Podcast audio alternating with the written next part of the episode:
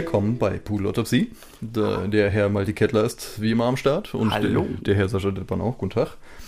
Ähm, die vierte Folge, das ist, weiß ich gerade nicht, aber wir haben ein Thema. Und zwar, äh, es kam dazu, erzähl erzähl doch mal, wie es dazu kam. Wir kamen dazu, dass ich mir von einer Mitbewohnerin ein Graphic Novel über Nick Cave ausgeliehen habe, was ich sehr schön und sehr gut finde, wo mich aber wieder mal aufgeregt hat, wie sehr dieses ganze leidende Künstlerding irgendwo total heroisiert wird. Also es ging in der Geschichte so sehr darum, wie toll das war, dass der halt in Berlin der frühen 80er aufgew also nicht aufgewachsen, aber halt gelebt hat und gearbeitet hat, dass es viel besser war als heute und dass er immer im Drogen- und Leidkreislauf irgendwo drin war. Das hat ihn ganz besonders gemacht, aber ich habe halt irgendwie auch gesehen, wie halt in dem Comic dann und wohl auch in seinem Leben er von irgendwelchen Leuten halt das Auto klaut und das crasht und das ist voll cool und ich denke mir, was ist, wenn das Auto irgendeiner so einer armen Krankenschwester gehört hat? Und die kommt jetzt nicht mehr zur Arbeit und ihre drei Kinder, die verhungern jetzt und die müssen sich einfach alle prostituieren. Das nur wegen Nick Cave, den wir aber cooler finden, weil, boah, der, der gibt keinen Fick, der nimmt sich einfach, was er braucht und fickt das System. Und vielleicht ist es der kleine innere CDU-Wähler in mir, der sagt, du, du, du, aber also diese spezifische Art der Heldenverehrung, die über die pure Musik hinausgeht und wo so viel von diesem, das ist ein richtiger Musiker, ein echter Rocker, so ein Kurt Cobain-Typ, was mich Mhm. irgendwo ein bisschen angefixt hat. Genau. Und deswegen ist unser Thema heute Helden. Und wir haben ein bisschen rumgerätselt, äh, welche, ob das jetzt die richtige Kategorie ist, weil zuerst dachte man Pop-Ikon, aber es klingt irgendwie komisch. Aber ich glaube, Helden ist ganz gut, weil das ist so eine schöne, eine schöne breite Kategorie, wo man einfach über sehr vieles reden kann. Was wir total genießen, weil dann müssen wir uns nicht festlegen und keiner kann sagen, Thema verfehlt. Genau, man verzeiht, dass wir im Hintergrund trinken. Wir müssen unsere Stimmen mit Apfelessig aufwärmen. Genau, Ja? weil eigentlich äh, nehmen wir gerade einen Podcast auf, weil, weil Maltes Stimme für, äh, für, wir wollten einen Diro-Song aufnehmen und äh, eigentlich auch nicht wirklich interessant für die Leute, aber im Sinne von, wir waren, waren halt schon fleißig, aber dann haben wir gemerkt, ja, irgendwie äh, ist die Stimme gerade ein bisschen zerfuckt. Die Stimme ist schlecht, richtig. Also nehmen wir jetzt eine Stunde Podcast auf. Jupp, das ist die Genau. klare Logik, der wir folgen. Ja, ich finde, Redestimmen sind immer irgendwie deutlich leichter zu ertragen, selbst wenn die ein bisschen angekritzelt sind Ist oder sogar so. teilweise ganz schön. Ja, das hat oh was ja, Heldenhaftes. Hm, Moment. Erkältet. Oh Genau. Gott, so Ja, heroisch. Und, ähm, dieses Ding mit, mit, mit, mit so Ikonen und so. Äh, ich kam dann darauf, dass ich irgendwie mit 16 rum so Nirvana total abgefeiert habe. Auch so als eben, ja, die Musik, das ist noch echt und handgemacht und bla. Und das ist dann, irgendwann wird ein Ding, also sobald du diesen, diesen Heldenstatus hast oder, oder irgendwie so einen Legendenstatus oder irgendwie sowas, wird das irgendwie über das Profane erhoben und ist so über Zweifel erhaben und wird irgendwie äh, so hyperreal im Sinne von das wird eher wie eine, wie, wie eine Projektionsfläche für viele Sehnsüchte als tatsächlich nur drei äh, Leute mit schlechter Körperhaltung, die gute Musik machen. So, das wird dann plötzlich viel mehr. An sich kannst du ja eigentlich kein Beatles-Konzert besuchen, wo so laut geschrien wird, dass du kein Wort verstehst. Aber wenn du halt dahin gehst, um diese Leute auf der Bühne zu sehen und du dann dieses ganze Gefühl von, ich bin in der Beiseit eines, also ich bin, stehe einem lebenden Gott gegenüber, mehr oder weniger, was zumindest in den Extremen des Dark-Kults ja zumindest eine, ich finde, doch angemessene Beschreibung ist, wie es empfunden wird, dann ist die Musik, die da gespielt wird, oder zumindest die Qualität dessen, was bei dir im Ohr ankommt, gar nicht mehr so wichtig, sondern ist dieses ganze, wow, da steht der und die waren so, und es kann sein, dass du nichts von dem Konzert gehört hast, dass du die ganze Zeit so da warst, wow. Und dann ist es diese Erwartung von, diese Person ist das, diese Person ist so vieles von dem, was ich von ihr erwarte und diese Erwartung ist wahrscheinlich dann stärker als das, was eigentlich passiert. Ja, es ist so, dass äh, das quasi aus, aus Konsum oder sowas, dass, so eine, dass das in eine Richtung kultische Handlung geht. So, ey, bei denen war es, dass die schon mal live gesehen, bla bla. Ich habe das Gefühl, wir tanzen noch gerade so drumrum. Das ist so, das ist so ein spezifisches Thema. Weil zum Beispiel auch, ähm, wir hatten vorhin, wir haben, äh, bevor wir aufgenommen haben, schon ein bisschen darüber geredet, hatten wir dieses Ding, dass irgendwie oftmals so popkulturelle Referenzen, zum Beispiel in der bildenden Kunst oder sowas, oder ja, oder äh, nicht nur popkulturelle, sondern an, an sich Referenzen. Also ich, ich habe immer ein, ja, nicht Klemmer damit, aber ich finde es immer komisch, wenn jetzt irgendwie Leute irgendwie selber was produzieren und dann sagen, ja, das ist jetzt eine Anspielung auf den und den Künstler oder das, äh, oder ja, ich grüße den oder irgendwie so dieses, das fühlt sich für mich immer an wie, äh, also auch nicht immer und das ist auf jeden Fall ein Sternchen hinter der Aussage, ich will keine Feinde machen. Aber das ist immer wie so ein nicht verdienter Schulterschluss. Oh, ich nenne mich jetzt irgendwie im, im äh, quasi So, ich, ich male jetzt die ganzen wichtigen Leute, um selbst wichtige Leute zu sein. Weiß ich nicht, ist vielleicht auch ein bisschen unterstellend, aber es für, äh, ich habe oft das Gefühl, dass es entweder anbiedernd ist oder dass auf irgendwas verwiesen wird, was mir zu unkonkret ist. So, ja, dieses, das Gute, ja, das Gute. Und ich glaube, das ist auch das Gefühl, was du hast mit diesem Ja. The Cave-Ding. Und das, äh, und genau deswegen, äh, lass uns das hier noch als Intro begreifen, weil es ein bisschen gestammelt, aber dieses Gefühl dahinter. So dieses, ja, das ist doch irgendwie eher nur ein Platzhalter und da passiert psychologisch so viel mehr. Und das, deswegen wollten wir den Podcast aufnehmen, um da so ein bisschen dran rumzukratzen. Ja, ich glaube, es ist so, dass es eigentlich kein Konzept gibt, keine Philosophie, keine Weltsicht und keine Sicht der Dinge, die nicht in irgendeiner Art und Weise mit einem Bild von einer Person verknüpft ist, die diese Weltsicht erfunden hat oder vertreten hat oder sie irgendwie repräsentiert. Ich glaube, das letzte repräsentiert, weil, wie hier diese Rosa Parks Geschichte, irgendwie von wegen, nein, ich stehe nicht auf dem Bus aus und so, äh, soweit ich weiß, gab es schon einige vorher, die genau das gleiche gemacht haben, die waren aber nicht fotogen genug, deswegen wurden, wurde das halt nicht so, hat nicht diesen Shitstorm losgetreten. Nicht bloß nicht fotogen genug, sondern es ist tatsächlich wohl so gewesen, dass das, und das ist ja eigentlich auch eine gute und beeindruckende Sache, dass es tatsächlich äh, von der ähm, schwarzen Bürgerrechtsbewegung selber entschieden worden ist, dass das jetzt noch nicht der Mhm. Bussitzenbleiber ist, wo man jetzt die gesamte Medienmaschine und die Proteste und alles Mögliche und die Marches hinterstellt, sondern bei Rosa Parks war es so,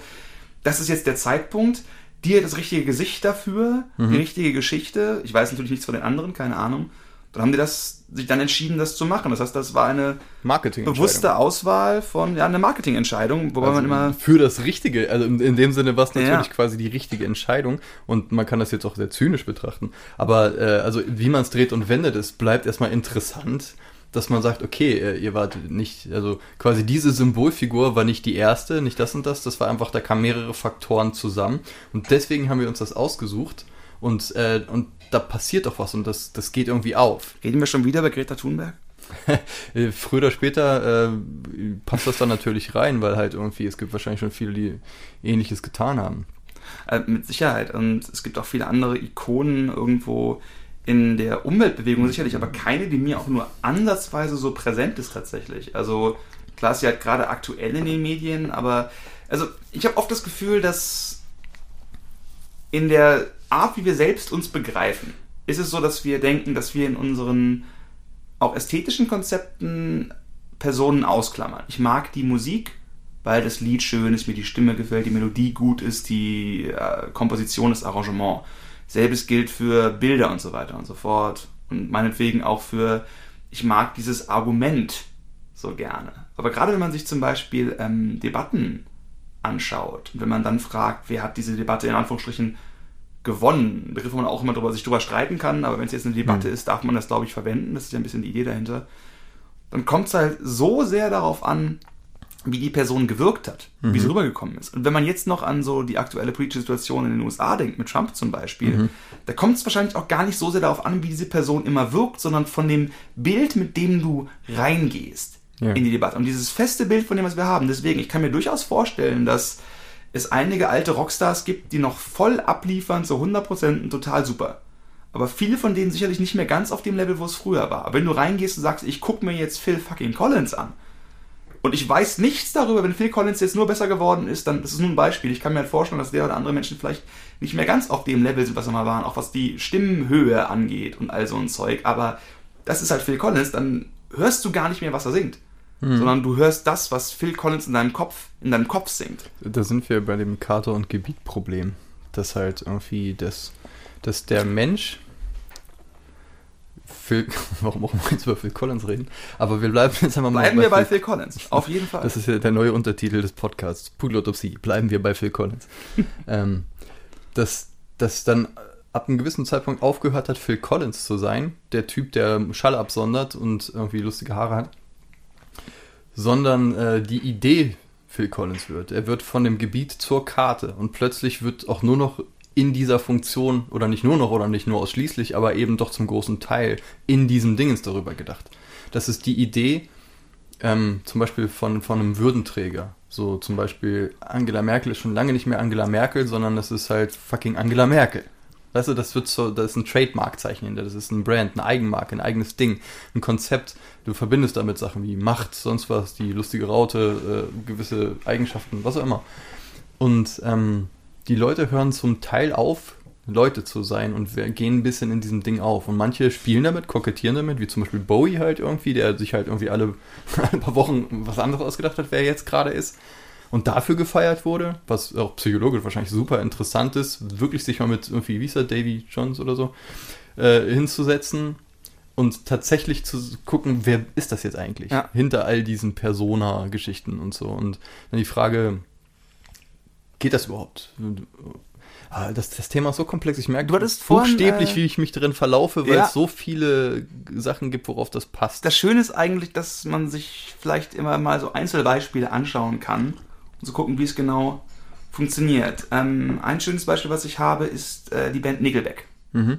Habe ich schon mal in irgendeinem Podcast über Nickelback geredet? Äh, immer nur, wenn du masturbierst. Denke mal. Ich meine, ich, ich glaube auch nicht, dass ich jemals Nicht vollständiger Bekleidung über Nickelback geredet habe, aber es gibt so ein YouTube-Video irgendwo, eins von diesen politischen Ideen-YouTube-Videos. Ich weiß nicht, ob es Renegade Cut war, kann gut sein, wie auch immer.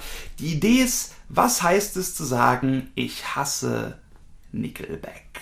Mhm. Da Und geht's- niemand sagt, dass die jetzt eine gute Musik machen, aber ist es wirklich so? Oder im deutschen Raum, ich hasse Tokyo Hotel, als sie auf der wirklich der Höhe ihrer Popularität im Frühstadium waren. Oder ich hasse, in meinem Fall, Revolverheld. Und boah, ich glaube, ich hasse Revolverheld. Äh, das Ding ist halt, und das ist so schön erklärt in diesem Video, man hasst nicht die Band oder die Person, die da genannt wird, sondern das gesamte Konzept, das wofür es steht, genau. Oder wofür wir meinen, dass es steht. Und Oder in vielen von diesen, gerade Bands-Geschichten, ist es halt, dass es eine Mischung ist aus, ich hasse euch, weil ich denke, dass andere Bands den Erfolg verdient haben, den ihr bekommt. Ich hasse euch dafür, dass so eine Art von Casting-Konzepten auch in eigentlich der Musik, die ich gerne mag, Rockmusik, Alternative Rockmusik, passiert. Bei Revolverheld, ich hasse euch dafür, dass eure Texte zwar okay sind, aber nicht gut genug, um ganz gefeiert zu werden und ihr quasi so kurz davor seid, einen Schritt zu gehen, um eine, die neuen toten Hosen zu sein. Aber stattdessen seid ihr eher die neuen alten, die, die, die neuen, neuen toten Hosen, nicht die neuen alten toten Hosen. Macht das Sinn? Weil die toten Hosen sich völlig, Gottes Willen, haben die sich verändert im negativen Sinne. Ich wollte gerade sagen, dazu müssten wir irgendwie erstmal äh, quasi definieren, wofür die jetzt gerade stehen in diesem Ding. Für Wuhuhu Geld. Hey, hey. Oeo, oeo, oeo. Die toten Hosen sind halt jetzt un unironisch das geworden, was hat Jan Böhmermann mit seinem äh, Tanzen, Leben, Lachen, Welt, wie auch immer das Ding geht, äh, persifliert hat. Diese Art von Ja, gelebter Instagram-Filter. 0815 Popmusik, die eigentlich niemand wirklich mögen kann und die gleichzeitig total hoch in den Chart ist, wo man sich, wenn man ein paar Promille Internet so kopfnickend auch wiederfindet, wo man denkt, nein, ich will nicht. Aber halt die Strippen werden gezogen. Genau das, dass wir eben nicht bloß die Menschen und die Bands sehen, sondern diese ganzen Konzepte dahinter ist eine Sache, die einfach immer drin sind, Mhm, und wenn wir uns Personen und Helden anschauen. Man kann es aber eben genauso umdrehen, weil das ist die Art, wie man etwas hasst. Wenn ihr sagt, warum liebst du Michael Jackson? Dann ist es heutzutage so, dass man, wenn man denkt, du kommst da neu rein, ja, die Musik ist gut, aber er ist fast sicher ein Pädophiler gewesen, also ein Zeug. Kann man es immer noch drüber streiten, das ist nicht safe, aber ich glaube, die Argumentation ist zumindest ziemlich schlüssig, dass man Zumindest ist er so behaftet. Also Genau. quasi äh, das Argument bleibt das gleiche, wenn du heutzutage sagst, ich liebe Michael Jackson, dass du wahrscheinlich irgendwie schräg angeguckt wirst. Genau, aber es gibt definitiv Leute, die früher noch mehr als heute, aber auch sicherlich auch heute immer noch sagen, äh, für mich ist Michael Jackson, die, Michael Jackson diese riesengroße Lichtgestalt mit den besten Popsongs, mit der größten Tanzerfindung der letzten 30, 40, 50 Jahre, was ja einfach stimmt. Und äh, dann ist der Rest passt einfach nicht rein in dieses Konzept Ja. Michael Jackson. Und wenn jetzt zum Beispiel Revolverheld auf irgendeinem ihrer Alben den perfekten fucking Song geschrieben haben, was total sein kann, weil die sind ja nicht untalentiert und ich den nicht kenne und vielleicht sogar selbst wenn ich ihn höre, werde ich sagen, bah. Und wie oft ist es so, du hörst irgendeine Musik von irgendeiner Band und denkst so, ne. Also fast schon bevor du überhaupt reingehst. Ja. Ja. Weil manchmal sind es gewisse Eigenschaften, weil äh, es ist immer diese Assoziationskette, weil wenn man eigentlich mal wirklich offen ist und seine ganzen Vorteile ablegt, äh, wir hatten ja vor in irgendeinem anderen Podcast mal dieses Bab-Hörspiel, äh, nicht äh, Hörspiel, sondern ähm, Beispiel. Oder hier Leute, die unironisch Bab hören auf irgendwie Ü40-Partys oder Ja. irgendwas war das mal, wo wir dann genau diese Position bezogen haben, dass das nicht geht. Wir als Kulturpolizei haben halt gesagt, nein, äh, ab ins Gulag mit euch, das, das darf man so nicht. Direkt verbrannt werden. Genau, und also das heißt, da haben wir genau diese Position ausgelebt und halt genau aus den Gründen, weil eigentlich ist das vollkommen egal, ob man das Ja. hört oder nicht. Aber ich habe auch ein ganz, ganz, ähm, ganz, ich kann ganz schwer Sachen tolerieren, die mich auf diese Art triggern. Irgendwie so dieses Ding, dass man denkt, okay, ich verbinde da jetzt so viel mit, wenn ich irgendwo bin und irgendwer jetzt halt, was weiß ich, also zum Beispiel hier dieses DJ Ötzi-Lied, was er vor 80.000 Jahren mal gemacht hat, wo halt einfach nur irgendwelche Fastfood-Marken Der runterrabbelt. Pizza hat, der Kentucky Fried Chicken Genau. und der Pizza hat. daran erkennen wir übrigens, wie alt wir sind. Das lief dann ähm, damals äh, auch, auch so hier so äh, Kinderfernsehen und so. Und ich habe das Ja. gehört und habe das für das Schlimmste gehalten, was der Welt je passiert ist. Also mit Abstand. Fuck Holocaust, alles. Aber halt so kulturell, so dieses sich da hinstellen mit dieser blöden, ja, so ist es. Und, äh, und mit dieser penetranten Werbescheiße einfach Kinder angehen und so. Und das war für mich quasi symbolisch für, mein Gott, wie tief, wir, wir müssen uns alle auslöschen. So, Ja. das geht nicht anders. So, und ähm, nüchtern betrachtet ist es halt auch ein Depp mit einer Wollmütze, der ein paar bisschen Kohle gemacht hat. Aber gleichzeitig ist es auch das Schlimmste, was hier passiert ist. So, und Ja. das ist so interessant, dass du in diesen, also je nachdem und ähm, auch je nachdem, wie wer argumentiert, dass man beides immer verstehen kann. Und deswegen kann man sagen, ja, ich finde es gut, wenn du sagst, ich hasse Revolverheld. Auf der anderen Seite ist das auch egal, aber auch Das eben nicht. vollkommen Wurst. Also ich reg mich gleichzeitig über die Leute auf, die sich über Sachen aufregen und reg mich über Sachen auf. Und das ist halt dieser Double Bind. Aber auf die Weise kannst du dich doppelt aufregen. Ja, und weil man findet es ja Du auch bist immer, immer drüber, egal man, ja, eben, man findet es auch immer ein bisschen geil, weil, ah nee, da bin ich gegen. Genau, und äh, von wegen Helden und so, um mal so semi zurückzukommen zum Thema. Ich hatte neulich so eine, so eine Woche, da habe ich irgendwie meine alten Helden von Nirvana, äh, habe ich immer mal ganz viele Interviews geguckt und alte, alte Live-Auftritte und sowas. Hm, Neue wird auch schwer. Aber, ähm, und dann mal so aus, aus der Distanz betrachtet mit meiner mühsam angesammelten Altersweisheit, die das bisschen, was ich mir zusammengekratzt habe bisher, das mal mit neuen Augen zu sehen, was ich so mit 16 voll geil fand, irgendwie so. Und ich gemerkt, okay, die Mucke finde ich immer noch großartig. Mucke, schon das Wort. Die Musik gefällt mir immer noch sehr gut. Aber so diese, diese Pose, dass, dass das teilweise einfach so, so total Musiksnob-Hipster sind, die, ja, das ist scheiße, ja, das ist scheiße. Und alles ist ein Insider-Witz. Und du merkst halt so diese drei Leute, die irgendwie geschafft haben, äh, zu, total den Fame zu kriegen, um dass man nicht total wahnsinnig wird, kapseln die sich vollkommen ab und sind überall gegen und bla.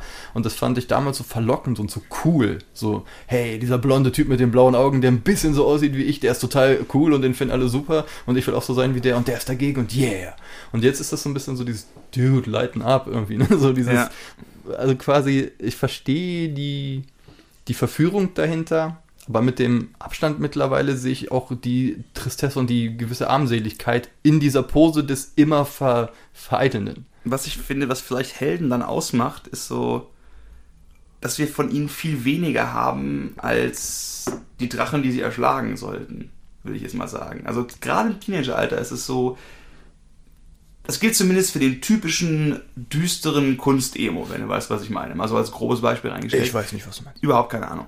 Ähm, aber die Menge an Bands und Künstlern, überhaupt Personen im Leben, fast sicher, fast immer müssen es Menschen sein, die nicht in einem direkten Umfeld sind, weil die sind viel zu echt. Ja. Die haben Der viel zu Prophet viele im eigenen offensichtliche Land. Fehler quasi.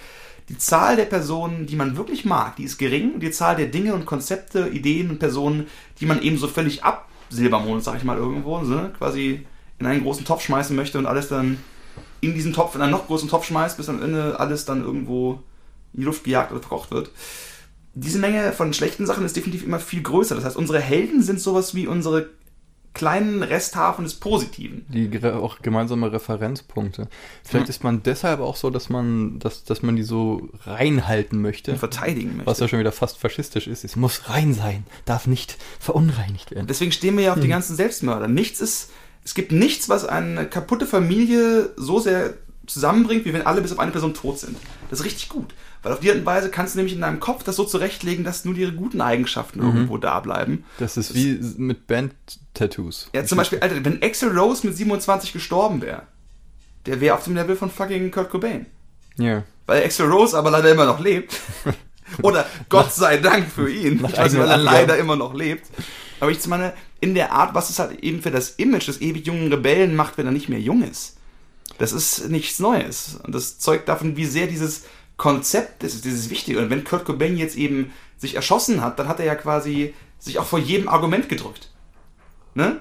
Niemand kann ihn mehr herausfordern er hat immer die ultimative Antwort gegeben, sich zu erschießen, kann dann halt heroisiert werden und stilisiert werden, in diese Suizidromantik irgendwo reingebracht werden. Und das ist eben auch eine Art, seinen Helden zu schützen. Ich Ich glaub- kann mir auch vorstellen, dass es Leute gibt, die ihre Helden vielleicht sogar umgebracht haben, Kill um sie zu schützen. Ich glaube auch, äh, man kann das, was du gerade sagen willst, ganz gut zusammenfassen in dieser Idee, ähm, dass die Auflösung eines Helden nicht in die Komplexität der Welt passt. Also quasi, das ist eine vereinfachte Darstellung, wie ein Schema.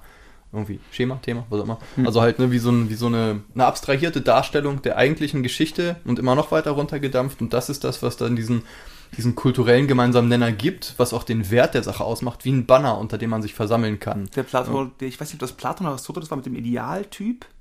Ja, ja. Also, Irgend so ein Grieche. Keine Ahnung ich glaube, welcher. das hier war gleich. äh, Ja, ja, genau. Also die, die, die, die, diese Ideen, die, dieses, dieses reine Ding. Die echte Welt scheitert aber meistens daran, weil es einfach zu komplex ist. Und das ist dann interessant, wenn zum Beispiel andere Helden von mir, wie sagen wir Radiohead, die seit, äh, seit, seit, seit den äh, späten 80ern halt relevantes Zeug machen, also seit den frühen 90ern auf jeden Fall. Und ähm, spätestens mit dem dritten Album, okay, Computer, dann äh, den Durchbruch hat und dann da schon Legenden waren. Aber meines Erachtens nach das halt einfach kontinuierlich weitergemacht haben, sich auch immer verändert haben, weil irgendwie das Legendäre bei denen anders war als jetzt zum Beispiel, was vorhin hat das irgendwie Phil Collins oder Hm. Nirvana oder so. Und Was Phil Collins tatsächlich immer weitergemacht hat. Also, auch wenn ich nicht sagen will, dass ich jetzt ein großer Phil Collins-Fan bin, Ich er ist konstant zuckersüß geblieben und hat dann irgendwann nur noch... Ich glaube, Disney es kann sein, dass ich, wenn ich Engländer, Amerikaner oder englischer Muttersprachler wäre, dass Phil Collins vielleicht mein Revolverheld wären. Ist denkbar. Oder eher eher meine Toten Hosen. Weil, hey, die alten Genesis-Sachen sind wirklich gut. Ah, weiß nicht, also Ich mag vielleicht also auf jeden Fall gibt es ein paar Songs, aber um mal jetzt nicht, nicht andauernd ausschließlich über Phil Collins zu reden, Wieso? Wie, wie sonst jeden Tag in meinem Leben. ähm, so diese Idee mit, äh, es gibt halt gewisse Helden, die, die, die sind, die stehen für, ein, für einen breit genugen Nenner, dass, dass man denen äh, eine gewisse Veränderung einräumt. Also äh, es gibt halt immer mal wieder Leute, die halt irgendwie äh, alten Okay-Computer-Zeiten hinterherheulen irgendwie Mhm. und so. Und ähm, aber generell ist das eigentlich so, dass, dass die immer noch als halt großartig gelten. Also zumindest auch in meiner Weltsicht halt. Also Mhm. immer noch, trotzdem würde ich mir Radiohead nicht tätowieren lassen, bis die alle tot sind oder sich für immer aufgelöst haben. Genau aus solchen Es Sachen. liegt an dir. Ja, keine Ahnung. Nee, aber es, es gibt zum Beispiel manchmal so, so Bands, die so, so teilweise in so einem in so einem Status sind, dass du die voll abfährst und denkst, boah, Alter, das ist, dass ich die entdeckt habe, die bringen alles auf den Punkt, was ich an Musik liebe. Ja. Und dann hauen sie irgendwann ein Album raus, dass du denkst, wollt ihr mich und meine ganze Familie vergewaltigen damit? Was soll das? Was Ja. auch total der Anmaß, die anmaßende Haltung ist, Vor allen Dingen, wenn du denkst, wie sehr sie versuchen müssen, sich zu entwickeln. Ne? Also zum Beispiel Mumford Sons. Also irgendwie das erste Album von denen ist halt nicht das beste Album aller Zeiten, aber ein richtig, richtig, richtig tolles Folk-Album mit ganz viel Energie. Und sie haben dann den Fehler gemacht, nicht ACDC zu sein und 20 Jahre lang dasselbe Lied aufzunehmen. In sehr hoher Qualität. Und das war jetzt anders mit E-Gitarren.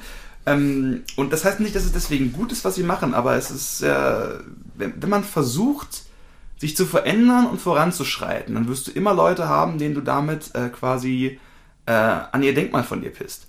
Mhm. Ne? Wenn du als, keine Ahnung, wenn sich die Backstreet Boys irgendwo verändern, ist es vielleicht nicht ganz so wild, solange sie noch irgendwie die Backstreet Boys bleiben, aber die Beatles sind sicherlich ein gutes äh, Beispiel.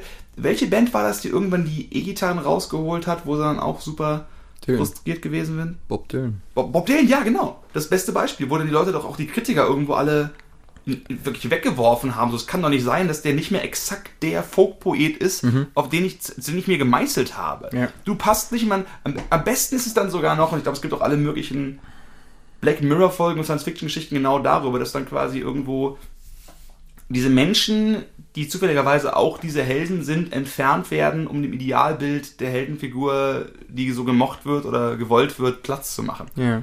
Und dann ist die Frage, wann wird äh, ein Held zu, einer, zu einem Konsumprodukt und bis wann überwiegt das, äh, das Positiv? Ja, ist auch schwer in positiv und negativ das ist, zu Würde ich fast sagen, nicht zu trennen. Aber im Sinne von, ähm, weil wir waren jetzt die ganze Zeit sehr kritisch gegenüber dieser Heldengeschichte, aber ähm, zum Beispiel Rosa Parks oder halt irgendwie fucking Greta oder sonst was. Also einfach Galionsfiguren oder einfach gewisse Figuren, die, die genügend Projektionsfläche bieten, um irgendwas Komplexes so zusammenzufassen, dass das wie, wie bei so, wie wenn du einem Hund irgendwie Medikamente geben willst, dass du das so in Schinken einrollst. Im Sinne von, Ähm, dass es quasi ein Mensch ist, die wir quasi, also ein, ein menschlicher also Medikamentenschinken. wird, wird was kommuniziert, was von Wert ist, was ohne diese Reduktion auf eine Galionsfigur nicht kommunizierbar gewesen wäre in der Form. Und ein menschlicher Medikamentenschinken. Genau, und ich glaube, dass es teilweise halt auch total wichtig sein kann. Der richtige Mensch als, richtiges Symbolding halt irgendwie und plötzlich kann was funktionieren. Siehe halt, um mal bei dem Rosa Parks zu bleiben. warum muss das so sein? Also ich glaube eben, dass in der Art, wie gerade wenn man diese Freude an der Debatte hat und sagt, es geht mir um das Argument, Facts don't care about your feelings zum Beispiel, das sind ja alles Sachen, die eigentlich davon ausgehen, dass wir halt quasi, dass jedes Heldenelement ist ja immer emotional besetztes Element, ein Identifikationselement, etwas, was wir mit uns selbst verknüpfen. Ein Bausch, ein Helden sind ja quasi immer, wenn man so will, tragende Bausteine, äh, tragende Steine im Haus unserer Identität, würde ich mal behaupten. Auch Vorbilder, Vorbildfunktion. Ne, auch Vorbilder. So, wenn du so Aber- bist wie der Held, den wir als gut dargestellt haben, dann ist es gut. Deswegen ist das was zum sich orientieren. Ganz Genau, aber in, in Debatten und Argumentationen wird ja oft das irgendwie gerade diese Ebene, die Helden für uns so wichtig und effektiv machen, dieses Menschliche, dieses Identifi- Identifizierende, wird ja rausgenommen oder zumindest versucht rauszunehmen, damit wir uns nur noch die Sachinformation, das, was sie gesagt haben oder das, was sie als Lied rausgebracht haben, zu sehen. Und ich finde das deswegen so schade fast, weil irgendwer dann immer so tut, als würde es nicht auch um die emotionale Besetzung der ganzen Sache gehen. Wenn wir aber eingestehen, dass es auch um die emotionale Besetzung der ganzen Sache geht, ist es recht, dass viele Argumente, wo man, man könnte jemanden überzeugen, eigentlich sein müssten, wer sind deine Vorbilder, die du wahrscheinlich oft selbst nicht mal eingestehst und wie kannst du da mit deinen Emotionen drauf gucken oder die weglassen und dann wird aus einer Debatte so eine Art Familienaufstellung. Ja. ja, ich halte das auch für einen Taschenspielertrick. Also so, wir können halt, äh, ich finde es total legitim zu sagen, ich würde mir wünschen, dass wir irgendwie, wenn wir irgendwas debattieren, uns an die Sachlage halten und versuchen, äh, halt irgendwie ne, uns mit Argumenten zu überzeugen und wir checken alle Daten und gucken und sind bereit, unsere Meinung zu revidieren und all die coolen Sachen, die schwarz auf weiß gelesen so offiziell und gut klingen. Aber man darf sich nichts vormachen halt. Das hast du mir auch erzählt von diesem Buch halt, ne? Sobald irgendwie deine Identität und deine, deine identitätsstiftende Matrix von innen halt ähm, quasi abhängig ist von diversen Sachen, diversen Assoziationen, diversen Heldenfiguren, diversen sonst was, äh, bist du pro oder contra X, ähm, dass, dass es mehr oder weniger unmöglich ist, dass Leute eine gewisse Position aufgeben, egal wie Mhm. sinnvoll die ist oder so, wenn die einfach diese, du hattest dieses Jenga-Beispiel, Ja. äh, kannst du nochmal... Also Die Idee ist halt dahinter, dass äh, es ging in dem Buch, was Sascha gerade gemeint hat, äh, das ist das Buch äh, Super Forecaster, also Super Voraussager, wo eine der zentralen Eigenschaften von Menschen, die echt gut darin sind, zutreffende und regelmäßig zutreffende Prognosen zu erstellen, die ist, dass sie sich nicht mit Argumentationslinien identifizieren. Wenn man jetzt zum Beispiel sagt, ich habe 20 Jahre lang meines Lebens als, sagen wir mal, politischer Journalist die SPD verfolgt. So, alles, was ich tue, ist über die SPD zu schreiben. Und ich sage, dass Olaf Scholz definitiv die Parteispitze anführen wird. Und egal welche Umfragen sagen, nee, es werden irgendwelche anderen Leute, egal was passiert, du wirst immer sagen, nein, ich lasse das nicht los, ich weiß das zu 100%, denn ich bin jemand, der die SPD kennt und sie immer richtig voraussagen wird. Das heißt, auch wenn das durchaus so ist, dass die Person eine gute Ahnung hat, wird sie nicht wirklich loslassen von dem, was quasi, wie sie sich selbst mit dem Thema verknüpft, weil dieses Thema ganz nah an ihrer Identität dran ist. Wenn es jetzt jemand ist, der zum Beispiel irgendwo, sagen wir mal, betrunken aus irgendeiner Schwulendisco irgendwo jetzt ins Willy Brandt-Haus reintorkelt und sagt, du wirst Vorsitzender, und wenn einer sagt, nee, der, dann wird er wahrscheinlich sagen, okay, der wird Vorsitzender, dann hat er wahrscheinlich weniger, vermute ich jetzt mal, äh, emotionale Verbindungen zu dieser Identität des SPD-Kerners, was für ein obskures Beispiel. Aber die Idee ist halt, dass das, das Bild ist ein bisschen zerfasert, Genau, aber ich weiß aber es gibt Sachen, mit denen wir uns identifizieren, die, und das ist dieses Jenga-Turm-Beispiel, ganz nah an uns dran stehen. Genau. An dem, was uns selbst ausmacht. Und wenn wir diese Teile entfernen würden, zum Beispiel, ich kenne mich aus mit Politik und jemand sagt, das stimmt in dem Fall nicht oder du weißt das nicht oder sonst irgendwas. Mhm. Und alles, was gefühlt an dieses Ich kenne mich aus mit Politik auch nur antatscht, Wird das, ist, wird- das kategorisch wird als abgewiesen. Gefahr gewährt, auch wenn es die Person vielleicht gar nicht so meint. Und wahrscheinlich nimmt man selbst gar nicht wahr, dass es so ist. Und ähm, wenn wir uns damit sehr wenig identifizieren, dann ist es so, dass es dann quasi sehr viel leichter ist, auch mal neue Sichtweisen zuzulassen und auch getroffene Entscheidungen und Gedanken zu revidieren Mhm. an den ganzen Angelegenheiten. Das ist dahinter die Idee. wie Kritik persönlich nehmen. Und äh, um da diesen Schulterschluss zum eigentlichen Thema richtig gut hinzukriegen, ist, dass äh, in, wer in dem Beispiel als jemand, der sich einer Subkultur zugehörig, Stromgitarren sind gut, yeah, Mhm. der plötzlich nicht zulassen kann, dass irgendein elektronisches Lied gut ist. Oder Ja. sowas, wenn man es jetzt so ganz engstirnig nimmt. Weil alles, äh, das hat nicht nur damit was zu tun, dass ich Schalle akzeptiere, sondern dass ich jemand bin, der da und dafür steht und dann hast du schon wieder diese Branding im Kopf. Ja. Und äh, wenn, wenn man dann jetzt mal irgendwie so ein bisschen den Bogen spannt über sowas wie Meditation, Psychedelika, Ego-Tod und diese ganze Geschichte, ähm, ist das wirklich interessant, weil also je mehr Zeit ich in diesen Quatsch irgendwie investiere, siehst du, ich muss schon wieder niedrig machen, weil ich mich dafür schäme, dass ich jemand bin, der meditiert. Oh nein, was fällt dir ein, du Oh schlechter nein. Mensch? Nein, aber äh, also quasi derjenige zu sein, der darüber redet. Das hat mir schon mal in irgendeinem Thema, wo man sagt, ah, ich Ja. will eigentlich nicht der Dude sein, aber ich bin's halt. Wir haben ein Lied darüber geschrieben. Ja, ja, wir- ein, ein Album. ähm, auf jeden Fall, je mehr ich äh, diesen ganzen Meditationskram betreibe, desto mehr merke ich halt, was gemeint ist mit diesem Konzept, dieses Ego loslassen. So. Nicht, dass mir das immer gelingen würde oder so, aber ich habe es zumindest auf, dem- auf der Kette, dass ich es versuche. So, und das ist eben genau das, sobald du merkst, dass dich irgendein Argument in dieser, an deinem Jenga-Turm wackelt, dass du ihn bewusst umfallen lässt. Weil du einfach weißt, es gibt diesen Jenga-Turm eigentlich gar nicht. Das ist alles immer nur ein Konstrukt und so. Das ist jetzt natürlich sehr ins Schematische gesprochen, weil im, äh, in der Praxis äh, sieht das wahrscheinlich auch anders Und aus. um nochmal auf dieses Buch zurückzukommen, ein anderer Fehler, der auf den Prognosen gemacht wird, ist, dass Leute Argumente zu, zu schnell wegschmeißen, weil sie sich nicht genug mit ihnen identifizieren. Es gibt nämlich auch die Überreaktion. Mhm. Wenn dir alles Wurst ist, ist es vielleicht so, dass du, sagen wir mal, du hast ein gutes Argument und sagst, äh, dieses Umfrageunternehmen oder noch besser, dieser Buchmacher sagt, dass mit 80%iger Wahrscheinlichkeit Boris Johnson die Wahl irgendwo gewinnt. Ne? Jetzt in Großbritannien. Und das ist eine richtig gute Information, die du echt gut bewichten kannst. Also, ah, das ist eine richtig gute Info. Richtig cool. Dann sagt irgendjemand, ich habe in einem Interview jetzt gehört, dass die äh, Labour-Partei wahrscheinlich doch gewinnt. Ah, Okay. Zwei Informationen. Aber das eine ist anekdotische Evidence und der andere war, was hat der gesagt? Der andere, ich habe ich habe eine wichtige Studie ne, von irgendeiner großen Marktforschung, von, nicht von der Marktforschung, sondern von einem Buchmacher sogar, denen es auch um Geld geht, die sagen, dass es eine echt große Wahrscheinlichkeit geht.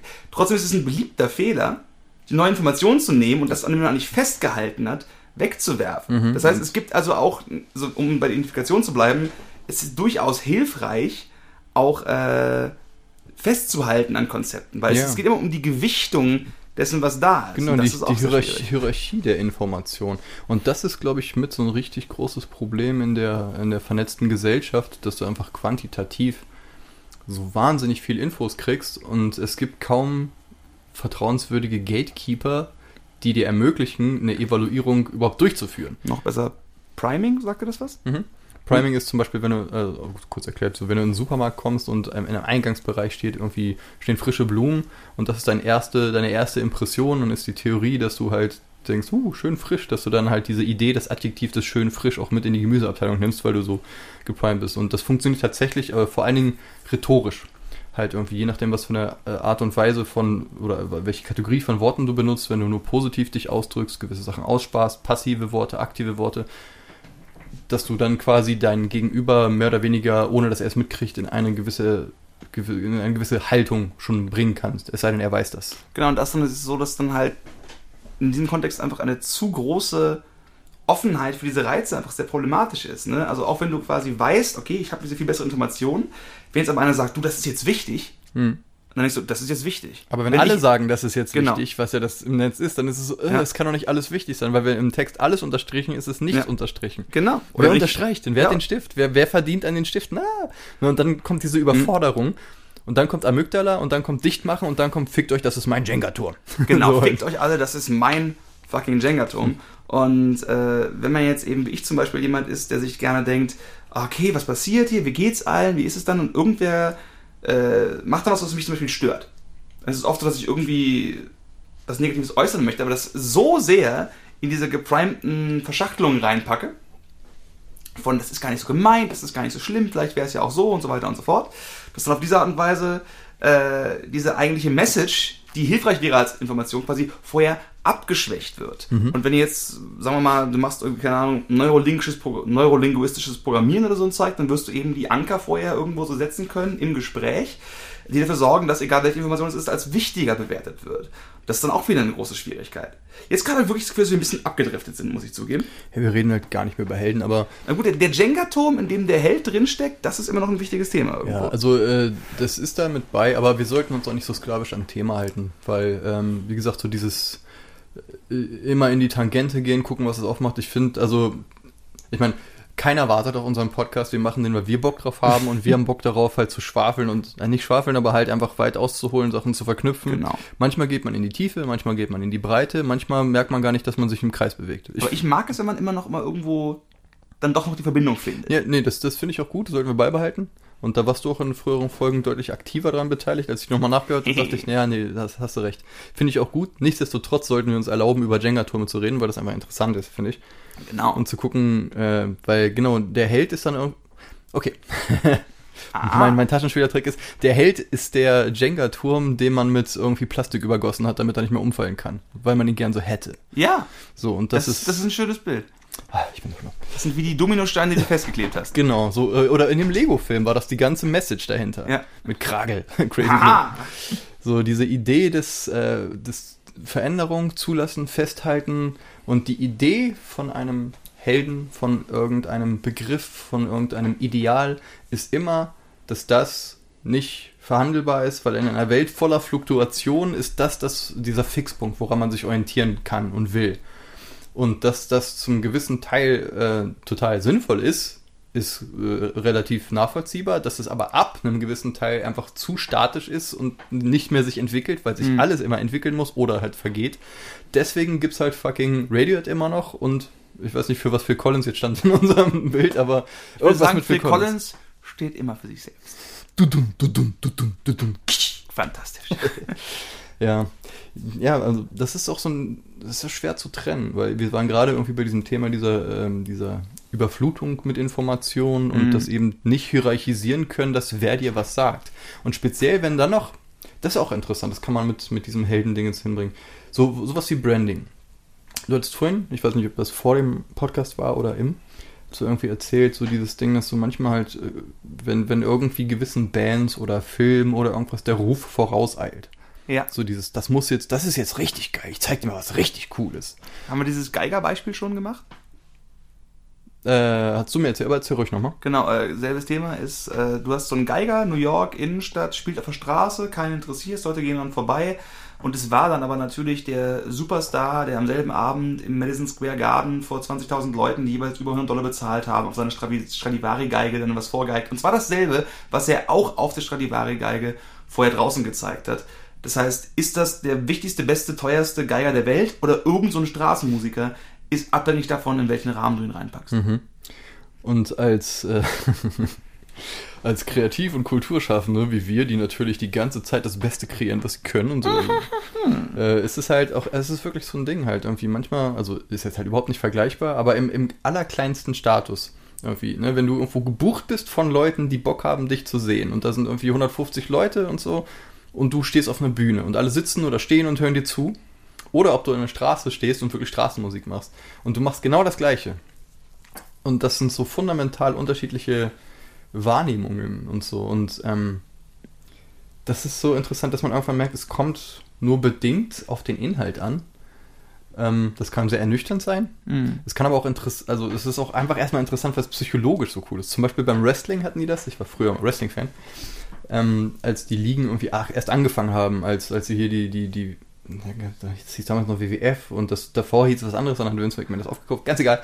Auf jeden Fall ging es am Anfang darum, dass die am Anfang Schauspieler hatten, die sie ins Publikum gestellt haben, die einfach richtig viel jubeln sollen. Das gab es auch, glaube ich, bei einigen Boybands oder noch früher irgendwie. Die Das halt berühmten einfach Klaköre sind das. Hatten wir, glaube ich, schon mal das Thema. Ne? Jetzt, wo du das Wort sagst, Mhm. fällt mir ein, dass ich dass mir das Wort merken wollte. Genau Mhm. dieses Ding, sobald du halt einfach irgendwie so eine Handvoll Nasen hast, die sagen, ja, voll geil. Irgendwie genau wie mit Reviews im Internet oder so. Sobald Genau der mit- Konsens gelegt ist, ähm, ist es leichter irgendwie, ach so, das gilt schon als gut, dann gucke ich mal, ja, ist wirklich gut. Was ist die, was finden, später ist es sehr schnell nicht mehr so schlimm, was finden gerade junge Mädchen attraktiv? Äh, Ich bin, Laut South ich, Park, ich, bin zu das, alt was für auch sowas. andere junge Mädchen attraktiv finden. Ach so, ja. Es gibt ja. diese Folge mit diesen, mit diesen Ah, ja, einfach diesen so- Highschool Musical. Genau, du brauchst, du brauchst so eine gewisse Menge an Leuten, die schreien und sagen, ah, der ist süß. Und dann finden sie den süß. Ich glaube, ich ist sogar nachgewiesen. Wenn du vorher gehört hast, Hm. gerade, im- gerade im femininen Kontext, aber ich bin mir recht sicher, dass es bei Männern auch genauso ist. Ich glaube, es ist einfach Wenn dir menschlich. zehn Leute sagen, ey, die ist richtig heiß, wie der Priming, Hm. dann stehst du da drauf. Ne? Und das ist auch eigentlich gar nicht mal so rätselhaft, weil das, wir sind einfach- das dieses, okay, wir sind alles, äh, das ist dann äh, Hochstatusprimat. Aber gerade, gerade, gerade, gerade, wenn es darum geht, was wir als sexuell anziehend finden, wenn es darum geht, in wen wir uns verlieben, Ja. Weißt du, was ich meine? Sag mal jemandem, der 12 oder 13 Jahre alt ist, ein bisschen Nasenpiercing, jetzt die Haare das erste Mal grün gefärbt hat, dass diese Liebe ein Produkt einer vorgelebten, diese Person ist liebenswert ist und nicht eines tiefen inneren Brunnens der Wahrheit. Ich weiß gar nicht, ob man das so trennen kann, ob das nicht beides ist, ob nicht der tiefe innere Brunnen der Wahrheit genauso gespeist wird von den gleichen Sachen wie das kollektive Ganze. Aber weißt du, was ich meine mit der Art der Defensivität, die wahrscheinlich das Ganze auslösen Auf jeden könnte? Fall. Also, ähm, wenn du das in dem Fall also auch so kommuniziert machst, im Sinne von, äh, übrigens, du bist falsch und so ist es richtig, dann hast du eh schon verloren, so kommunikativ gesehen. Ähm, also klar, wenn, wenn, wenn dir das jemand, das ist ja genauso wie mit der ersten großen Depression irgendwie. Alles, was sich irgendwie echt anfühlt, irgendwie stark, irgendwie wow, das ist was, was du halt irgendwie mit flammendem Schwerte verteidigst, weil You es halt don't so get viel- me, Dad. Genau, irgendwie. Äh, und dieses Ding ähm, äh, quasi, also ich finde die Perspektive interessant, aber dann auch gleichzeitig nochmal zu gucken, okay, aber ähm, was speist das denn? Ist das nicht, schöpft, schöpft das nicht alles mehr oder weniger aus der gleichen Quelle? Dass auch egal, wie, wie sehr man denkt, dass man das der, der coole Individualist ist oder so, dass auch das wieder genau der gleiche Bullshit ist, weil halt das System das vorsieht, dass du das denkst. Also jetzt nicht das System von irgendwie Leuten in Kapuzen ausgewürfelt, Mhm. sondern einfach, wie wir als soziale Spezies halt einfach ticken, egal wie misanthrop man drauf ist oder so, dass sobald 100 Affen jubeln, der 101. Affe denkt, ja, vielleicht soll ich mit jubeln. Ja. Ob er es will oder nicht. Und äh, manchmal ist einfach so dieses, und da sind wir wieder bei dem, warum man pur und alles hasst. Ähm, und manchmal ist der, der bewusste Gegenentwurf dazu genau das gleiche wie der Pro-Entwurf. Ja. Irgendwie. Ah, ich muss, ich muss äh, quasi, die, das ist ja auch so äh, aus, aus diesem Teenage-Edgelord-Zeugs, so dieses, ich muss populäre Dinge hassen, weil dann habe ich mich genauso definiert, als wenn ich sie lieben würde, nur halt im Umkehrschluss. Ich bin, ich bin das, der Abdruck davon. Ich muss anders sein, ich muss besonders sein, ich muss das hassen, was alle mögen, damit ich besonders bin, genau wie alle anderen, die auch besonders sein wollen. Ah, ich bin so verwirrt. Und dann ist so die Frage, was hasse ich wirklich? Was mag ich wirklich? Und was uns wieder zu diesem Ego-Dingens-Versuch bringt, aber Mhm. das ist manchmal gar nicht so leicht. Und deswegen äh, mag ich Kunst und Kultur, also Musik, Malerei und all den Kram so gerne, weil wenn man sich dem richtig nähert, das ist natürlich genauso der gleiche, also du, du kannst ja genauso in die gleichen Dinge ins Fallen, nach Mhm. irgendwie Namen gehen oder sonst was. Aber wenn du es irgendwie schaffst, irgendwie so eine gewisse Offenheit an den Tag zu legen und du gehst in irgendeine Ausstellung und sagst, okay, ich probiere gar nicht zu bewerten, sondern einfach nur zu gucken, was es mit mir macht. Ich sage nicht, äh, das finde ich gut, das finde ich schlecht. Das find, du kannst sagen, ich finde es interessant, ich spüre das und das oder so und das nur für dich als Experiment. Jetzt nicht, nicht, nicht hinstellen oder Leute damit beklugscheißern, wie toll das ist, sondern einfach nur mal so dieses Offene. So, ich bin so Tabula Rasa, wie ich sein kann, was wahrscheinlich nicht besonders Tabula Rasa ist, aber Mhm. einfach was möglich ist. Und dann zu gucken und dann irgendwie vielleicht was über sich zu erfahren und so. Und viele Dinge, die ich heute liebe, waren mir super fern, wie zum Beispiel abstrakte Malerei oder so, konnte ich mein Leben nichts mit anfangen. Aber irgendwie hat es dann irgendwie connected und jetzt ist das fast in meinem Jenga-Turm ein, starkes Fundament irgendwie. Mhm. Und das ist komisch, wo man dann fragt, das hat sich ja nicht geändert, aber ich, aber. Was ich mich Hm. frage, ist, ist es insgesamt vielleicht möglich, ohne Held sein zu können? Also wenn man das Konzept Held als, sag ich mal, irgendwo mit menschlicher Haut überzogene Identitätsbausteine oder eben mit Plastik übergossene. Jenga-Stirne irgendwie Hm. sieht. Äh, weil man kann ja, es, es gibt sicherlich Menschen, die sagen, ich habe keine Helden oder ich habe so viele Helden, dass es gar nicht so spezifisch ist. Oder die würden sagen, ich habe vielleicht keine Helden, aber irgendwas anderes. Also braucht man in irgendeiner Weise als Mensch oder kann man vielleicht gar nicht anders, sag ich mal, als irgendwie irgendeine Art von Person zu finden, Hm. nah oder fern, wie auch immer, zu der man aufsitzt und sagt, du bist mein Fixpunkt. Ich glaube, das ist wie, das ist eigentlich ein religiöser Gedanke, weil Helden sind ja nur verkörperte Ideale. So, und äh, ich würde von mir behaupten, dass ich äh, nicht, die Helden habe, sondern eine Menge Leute, die ich interessant und inspirierend finde, für unterschiedliche Gründe. Aber ich bilde mir ein, nicht auf diesen Personenkult reinzufallen. Wahrscheinlich, äh, also das nicht so, zum Beispiel nicht alles, was jetzt irgendwer macht, den ich cool finde, ist sofort cool. So, da gibt es auch Sachen, wo ich denke, boah, ist jetzt nicht so meins, aber ich muss den deswegen nicht entwerten und ich muss nicht alles auf den Podest stellen. Ich glaube, das ich glaube, es geht im Endeffekt um das aufs Podest stellen. Das heißt ja aus dem Trivialen erheben zu was Auserkorenem. Was ja auch der Rahmen um das Kunstwerk ist und eine Kunstausstellung. Warum sind da alle irgendwie äh, still und respektvoll oder eine Kirche oder sowas? Ich glaube, wir als Menschen brauchen schon so einen gewissen Schutzraum für Ideen, die wir aus dem Trivialen erheben. Eben für solche Sachen, Inspiration und Orientierung und sowas. Müssen wir gleichzeitig, nicht müssen, sollten, dürften, was auch immer, halt gucken, dass das natürlich auch nur ein Konstrukt ist. Und das ist eben halt, wenn ich halt denke, ja, das ist jetzt hier äh, Star Wars oder Jesus oder fucking was weiß ich was, dass das im Endeffekt relativ austauschbar ist. Und wenn man diesen Taschenspielertrick so ein bisschen so sich anguckt, aber du kannst dich dem trotzdem nicht ganz entziehen. Mhm. Und ich denke, jemand, ich, ich sehe das auch ähnlich wie diese Nietzsche Gottes Tod-Idee. Mhm. Das ist ja, das Ideal ist gestorben, der Fixstern, das, was uns sagt, was richtig und falsch ist. Da gibt es ja die verschiedensten Ideen mit, ja, du kannst Moral von dir aus generieren, ja, aber auf welchen Werten? Und dann kommt dieser moralische Relativismus, wo man sagt, ja, nur was ich richtig finde, aber man vergisst dabei, dass alle Werte, die man hat, nicht die natürlichen Werte sind, sondern alles einfach, wie du programmiert wurdest. Mhm. Irgendwie, oder dich selbst programmiert hast oder denkst zu haben. Mhm. Und äh, das ist ein wahnsinnig spannendes Ding. Deswegen würde ich quasi meine lange faselige Antwort auf diese super komplexe Frage wäre, ich glaube, du kommst an Helden- und Orientierung nicht vorbei, aber ähm, es ist wahrscheinlich irgendwie gut, sich darüber bewusst zu sein, wie schnell das zu starr wird, wenn du die wirklich so, wenn du dein Jenga-Turm mit Blei übergießt oder mit hm. was auch immer wir da hatten und wirklich nichts mehr flexibel ist und so. Kann, so man, kann man Helden vielleicht durch eine negative ersetzen? Also ganz konkret, ich hasse Nickelback. Ich, also ist es möglich quasi, weil im Endeffekt ist ja, ich bin nicht, weil X scheiße ist. Ich bin nicht X, also bin ich gut. Mhm. Also kann man vielleicht auch existieren durch das Negative. Durch, ich nehme keine positiven Beispiele einer super Person, eines tollen Konzepts, eines Helden, sondern ich nehme den Bösewicht und sage das nicht, ohne jemals zu sagen, was genau man dann ist das ist ja so oft bei dieser ganzen Demonstrationsgeschichten und so. Das und das raus, das und das weg. Aber nicht für das und das. Und also ich persönlich würde ich, glaube ich, sagen, je nachdem, wie viel Hass du im Herzen haben möchtest, als jemand, der dazu neigt, habe ich mich dazu entschlossen, möglichst wenig davon haben zu wollen und versuche das über, über mich an positive Sachen zu orientieren, anstatt mich von negativen Sachen zu distanzieren, weil ich für mich persönlich empfinde, dass, mir, dass ich dann gesünder bin, psychisch.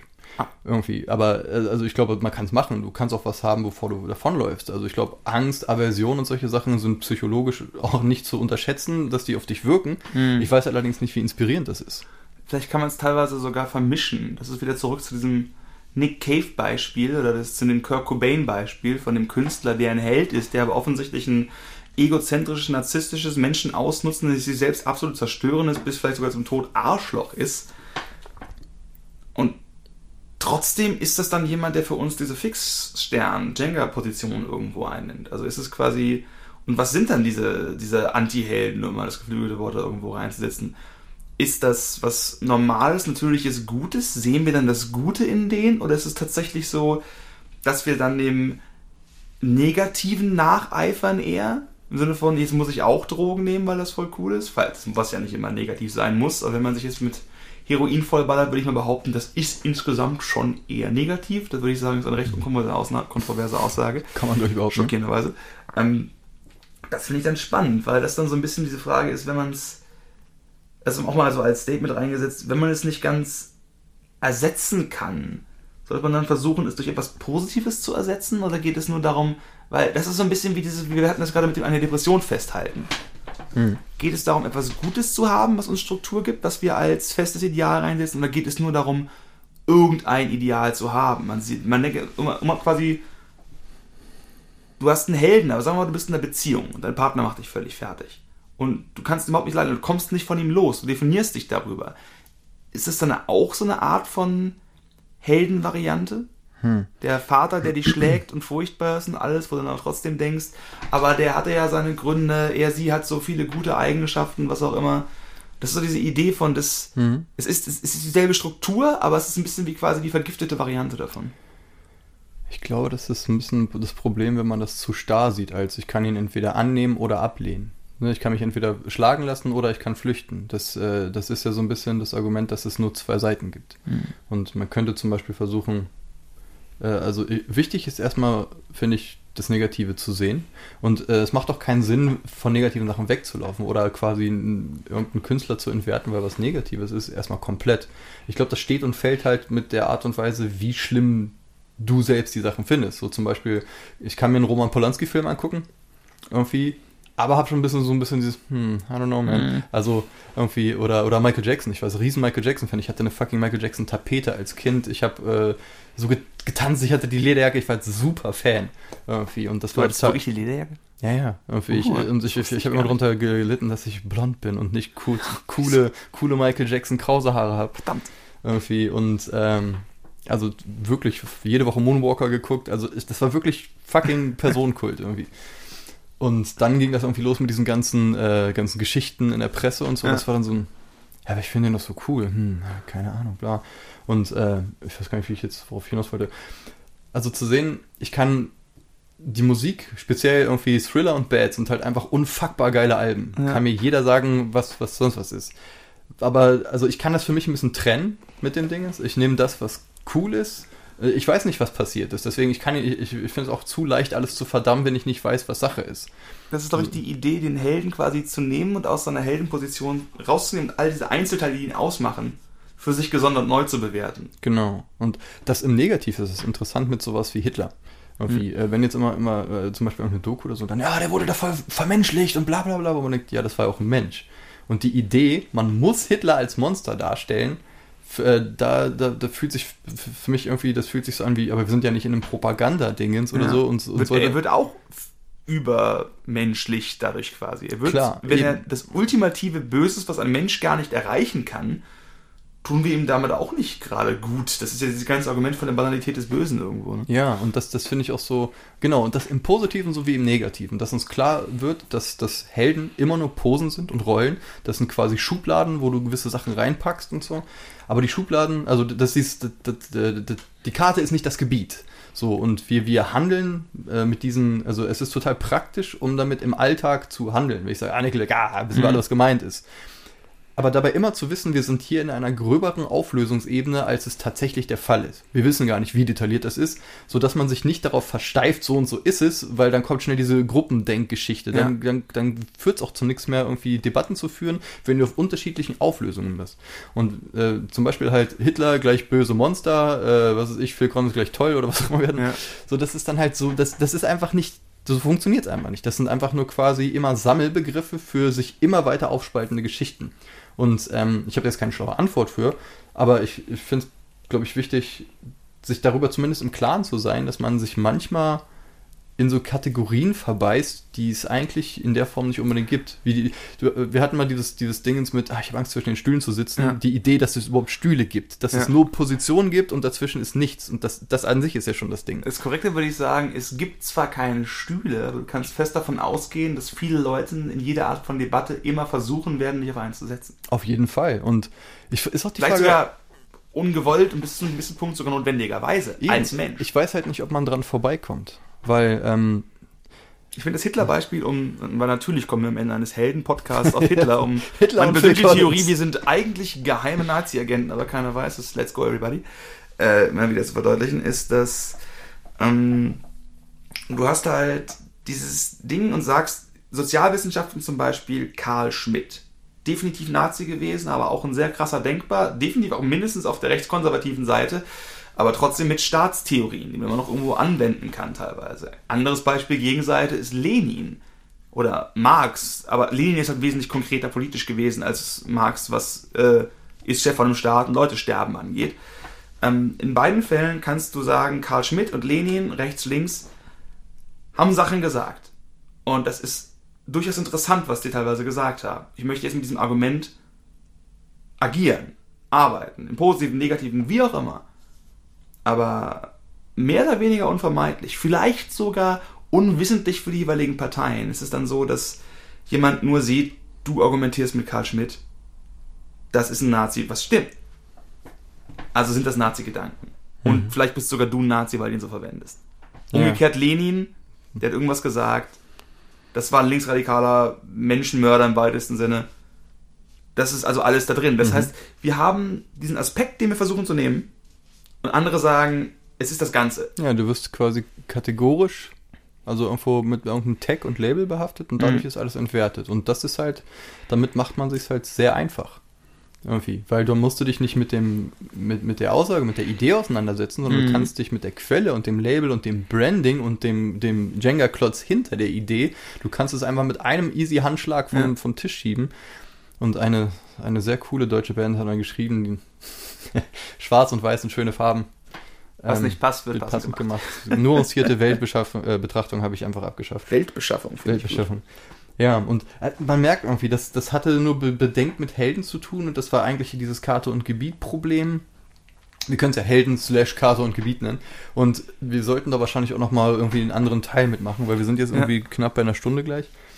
Ja, was ich noch ganz kurz sagen wollte dazu, ist tatsächlich, dass die Frage ist dann, das macht das Konzept vom Helden wieder spannend, ist, weil diese Schublade, ich nehme jetzt quasi nur diesen Aspekt von Karl Schmidt oder Lenin oder sowas in der Richtung, geht ja auch davon aus, dass der, der das Argument bringt, in der Lage ist, es zu trennen. Ja. Und man kann durchaus argumentieren, und zwar auch fairerweise, dass diese Trennung auch von der Seite des Autors, der vielleicht wohlmeint ist, gar nicht so einfach und so einfach so möglich ist. Speziell bei Helden, weil die, wenn jemand für dich ein Held ist, irgendwie so eine gewisse, so, so eine, so eine Vorauszahlung in Vertrauen genießen. Genau, und vielleicht, ich glaube, man kann auch Helden haben, von denen man gar nicht wahrnimmt oder sich vielleicht sogar gar nicht eingesteht, dass es Helden sind. Ja, so viel Autoritätsperson, wo man jetzt nicht denkt, ja, ich finde die wahnsinnig inspirierend, aber immer wenn er was sagt, denkt man, ja, Ich würde zum Beispiel nicht denken, dass jetzt zum Beispiel Jordan Peterson dein Held ist. Nee, was ich, meine? ich würde schon sagen, dass das schon eine emotionale Bindung dazu ist, dass er zwar eine Menge Fehler hat und irgendwo Quatsch macht, aber insgesamt schon eine gute Person ist irgendwo. Ja, und also ich, glaube, ich- das ist auch in der Art, wie du ihn rezipierst. Bei mir ist es sicherlich auch bei anderen Leuten so, schon eher aus dem linken Spektrum genauso. Hm. Und das ist das, das Moment, genau wie mit der ne, Argumentation, was halt Voraussagen angeht. Man muss auch gucken, dass man nicht glaubt, man wäre so frei in allem. Und das ist dann Mhm. Definitiv. das Ding, wo man dann manchmal sogar den Leuten zuhören sollte, die einem sagen, nee, nee, Karl Schmidt ist ein Nazi. Ist dann auch Ja, zumindest hören irgendwie. Also zum Beispiel äh, Mhm. speziell bei Peterson finde ich alles, was er über Klima erzählt und auch vieles politische Sicht nicht unbedingt so. Manchmal finde ich ihn, na, okay, manchmal ziemlich weit draußen, wo ich denke, hm, oder das Moralische. Mich interessiert eher das Psychologische, was er über Carl Jung und so erzählt. Und das ist halt einfach unglaublich cool und das war halt so mein Intro in all diese ganze Geschichte, Hero's Journey, äh, Carl Jung, Joseph Campbell, der ganze Kram. Und das feiere ich halt ziemlich ab und ich, äh, da kommt es dann wieder auf die Art und Weise an, ich mag, wie er erzählt. Also quasi, ähm, und das ist, wenn du, es ist wahrscheinlich wie eine Band, die einen bestimmten Sound hat, wo du denkst, ah, die haben irgendwas, da kann ich gut zuhören, das kommt so rein. Und dass man da dann in Gefahr ist, wenn man unkritisch einfach dann in so eine, so eine Nicker-Armee geht, im Sinne von, ja, nee, ist alles richtig. Das ist gefährlich. Es gibt den Mere-Exposure-Effekt. Und wie fast alle kognitiven Mhm. Biases sind das Sachen, die man, selbst wenn man sie kennt, selbst wenn du weißt, dass es ein Placebo ist, wird es trotzdem wirken. Mhm. Und das gilt auch für die Art, wie wir wahrscheinlich, wenn wir uns Personen viel aussetzen, Hm. durch die pure Menge der Auseinandersetzung, sie eine gewisse Sympathie entwickeln.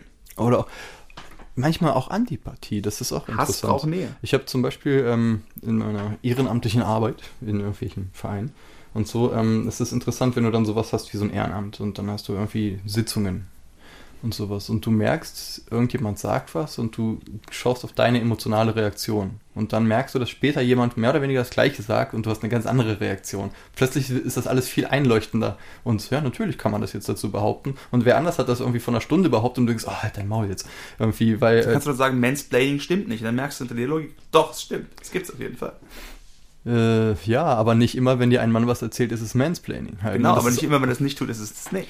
Nee, aber das ist halt wieder dieses Kategorische halt, ne? So wie schnell, da sind wir wieder in diesen Auflösungsebenen. Ja. Wie schnell wird einfach eine Auflösungsebene geändert? Wie fucking, okay, Boomer kann ein lustiges Ding sein, ist aber teilweise einfach eine stumpfe Reduktion auf irgendwas, wo man denkt, Jetzt sind Leute gerade keine Ahnung, wovon wir reden, glaube ich. ja. Da Ja, müssen sie eh durch. Ja, ja, ich meine, man hört ja nicht Pudelautopsie, um jetzt irgendwie so besonders kohärente Argumente zu kriegen. Das ist eher so, Wir sind wahrscheinlich zum Einschlafen top. Also ich finde, ich, ich höre die Sachen ja immer noch einmal durch, Ja, bevor ich sie irgendwie draufpacke, um zu merken, dass wir jetzt auch nicht nur Propaganda abgesondert haben und, äh, und so. Ja, und auch, äh, ne, also im Sinne von, was gibt man von sich preis, was nicht, was will man überhaupt im Netz haben und so. Und aber ich mag so dieses Spielerische mit diesen Themen hantieren und einfach zu gucken, weil wir beide da meistens auch irgendwie die Argumente einnehmen, Ja. die jetzt vielleicht nicht unbedingt die eigene Dinge entsprechen, aber einfach, weil weil wir die Spielregeln raus haben, wie man ein Gespräch am Laufen hält und Mhm. es ist interessant ist, manchmal extremer in eine Richtung zu gehen, um den anderen herauszufordern. Das ist ein bisschen wie Tennis spielen halt irgendwie. Ne? So, es ist alles immer Fun and Games irgendwie, aber es, es ist einfach cooler, wenn man, wenn man das so ein bisschen dran ruckelt und Ja, immer was ja. versucht und so. Und das mag ich persönlich daran. Und ob das jetzt, wenn wer das hört, ob der das deswegen toll findet, ich will nicht sagen, es ist mir egal, weil das klingt arrogant, aber im Endeffekt mache ich das eigentlich, weil ich Bock drauf habe. Ja, Herr Kettler, wunderbar. ich glaube, dafür müssen wir noch mal ein paar Teile nachschieben, weil das einfach so ein komplexes Thema ist. bin gespannt, welchen Titel wir am Ende nehmen. Ich denke mal Helden, Schrägstrich, Karte und Gebiet, um alle zu verwirren. weil sonst hatten wir immer Gurus, Identität. Auch wenn ich mir jetzt äh, bei den Wir haben alten wirklich Sachen größtenteils über Helden geredet. Ich finde, das kann man aber Helden nennen. schon. Das Helden. wirkt einfach vom Marketing. Weil zum Beispiel auch hier dieses über Männlichkeit, wir sind Mhm. noch, mir fallen zu unseren äh, bereits gemachten Sachen Mhm. immer noch so viele Ideen ein. Und du hast gerade eben das erste Mal Joseph Campbell erwähnt, wo wir eine Stunde über Helden geredet haben. ja, ich weiß. Wir müssen noch eine Stunde Wir müssen noch eine Stunde nichts, Nur nicht jetzt. Nicht jetzt. Okay, dann äh, ja, herzlichen Dank für die Peoples, die das hören. Wir sind demnächst auch auf so äh, Catchern. Also quasi, wir wollen das jetzt mal so ein bisschen richtig machen. Vermuten wir mal. Ja. Genau, und äh, wie interessant. Okay, Aha, dann Herr Kettler, Über abermals reden. herzlichen Dank Herr fürs bye bye. Und tschüssi. Bye.